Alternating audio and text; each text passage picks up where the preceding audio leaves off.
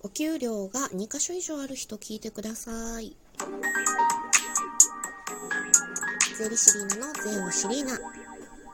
こんにちは、税理士リーナです。松竹芸能の税理士芸人が税のことを楽しくお話しして身近に感じていただく番組です。さて、確定申告、確定申告とだんだんささやかれ始めてるんですけれども、あの、お給料がね、1箇所の人は年末調整って言ってね、年末に税金を生産してもらってるので、何もしなくてもいいんですけど、2箇所以上ある人は申告してくださいよね、みたいな話があるんですね。で、あの、申告しなくていいっていうのばっかり、こう、みんな必死に注目して、とにかく申告したくないみたいな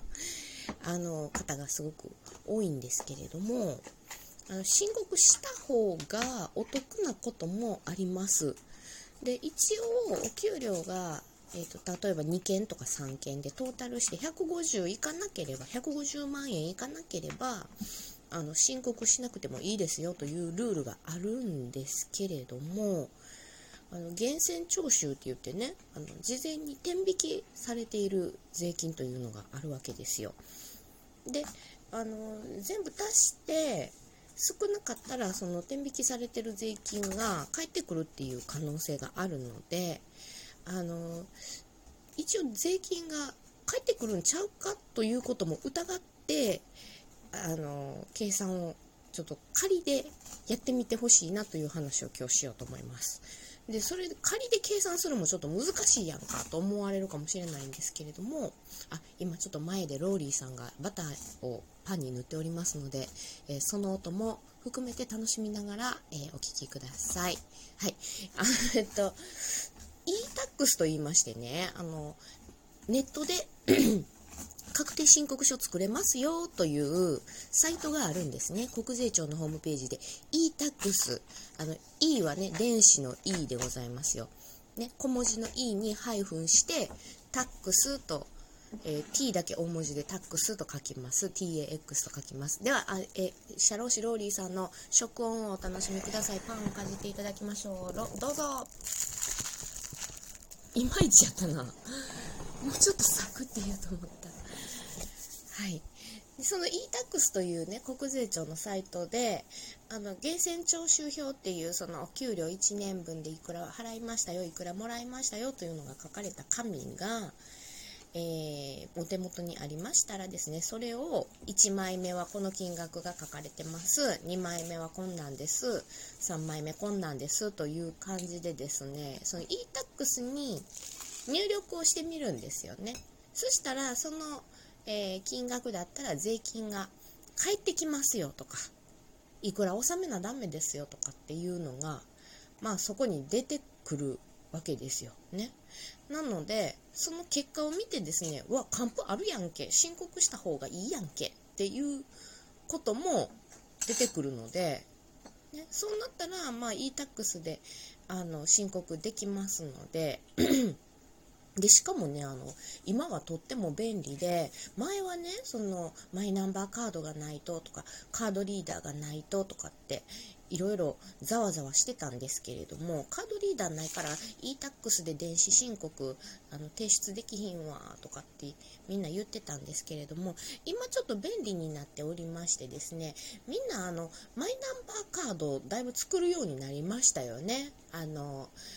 マイナポイントがもらえるって5000円ポイントもらえるっていうのであのだいぶみんなカード持ってると思います。それでですね e-tax であの入力して作った申告書をなんとですね画面上に出てきた2次元バーコード QR コード読み取ってですねそして、えーとスマホでスマホとマイナンバーカードがあればそのパソコンで作った確定申告書を提出できるというね、あの便利な世界になっておりますので、あのノートパソコンとかデスクトップパソコン、パソコンをお持ちの方はですね、あの e-tax にいろいろと入力した上で、スマホで、えー、その申告書を提出できると。一時紙でプリンター打ち出して、あの税務署に郵送するとか、持っていくとかっていうことをしなくても良くなっておりますので、えー、e-tax というサイトでね、あの、お給料2箇所以上ある方はぜひ1回入力してみてチェックしてもらいたいなと思います。ちなみにあの、他の給与以外の所得ない人、給与だけの人はスマホオンリーでも e-tax 入力できますので使ってみてください。今日の嘆き昨日保育園から電話がかかってきまして娘の保育園で陽性者が出たので娘が濃厚接触者になってしまい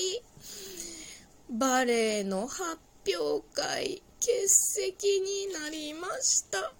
初めての発表会なのに。いろいろ準備してきたのに、娘もいっぱい練習してきたのに、あー、げかわしい。税理士リーナのおしゃべりーナ。はい、もうバレエ発表会出られないのを取り返すがごとく、もうこれからね、あの、1週間以上、もう10日ほどずっと休み、自宅待機になりますので、娘と2人でバレエの発表会を超えるような楽しい思い出を作ろうと思います。頑張ります。ということで、えっ、ー、と、お便りをいただきましてありがとうございます。つむちゃん、えっ、ー、と、次回はゴーグル使えるといいねということで、スキー行った時の話しましたけれども、あの、スキーね、とにかく楽しかったんですよね。だから絶対もう一回行こうと思ってます。でも年内行けるかな？もうなんかこのコロナの状況でさ、どんどん広がってるから、ほんで、このね、濃厚接触者みたいなこと言われて自宅待機っていうのも始まってるので、またね、外に出られなくなっていますので、あの、来年になるかもしれませんが、でも子供用のさ、ちょっとちっちゃめのゴーグル買っちゃったから、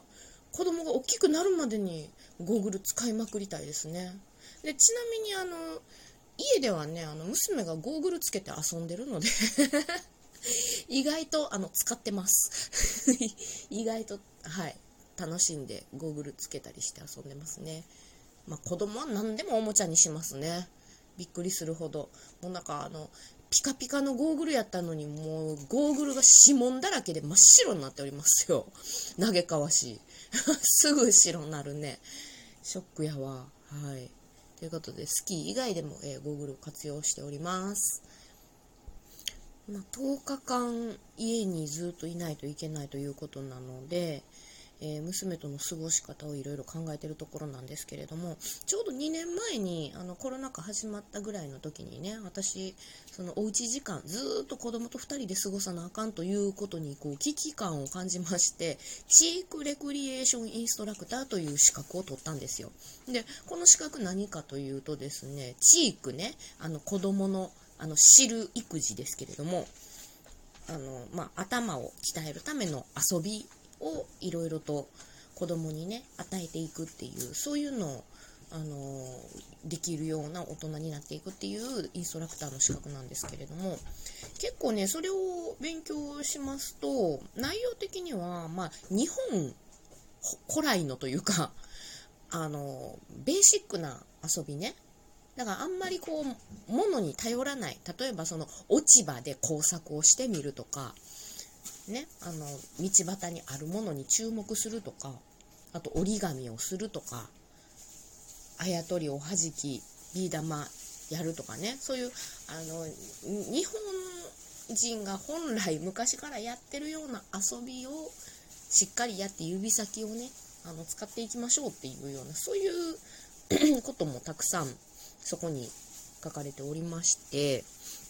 だからね日本人はやっぱり本来そのもともとあのやり慣れたというかあのやってきた遊び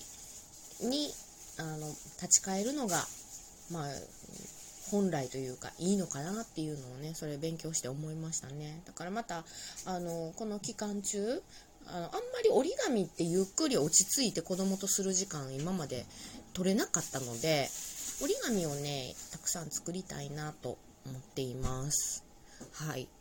ということで、えーと、皆さんもねあのお便りぜひあの送っていただいたら、あのー、質問とかにもお答えしますのでぜひお便りお寄せください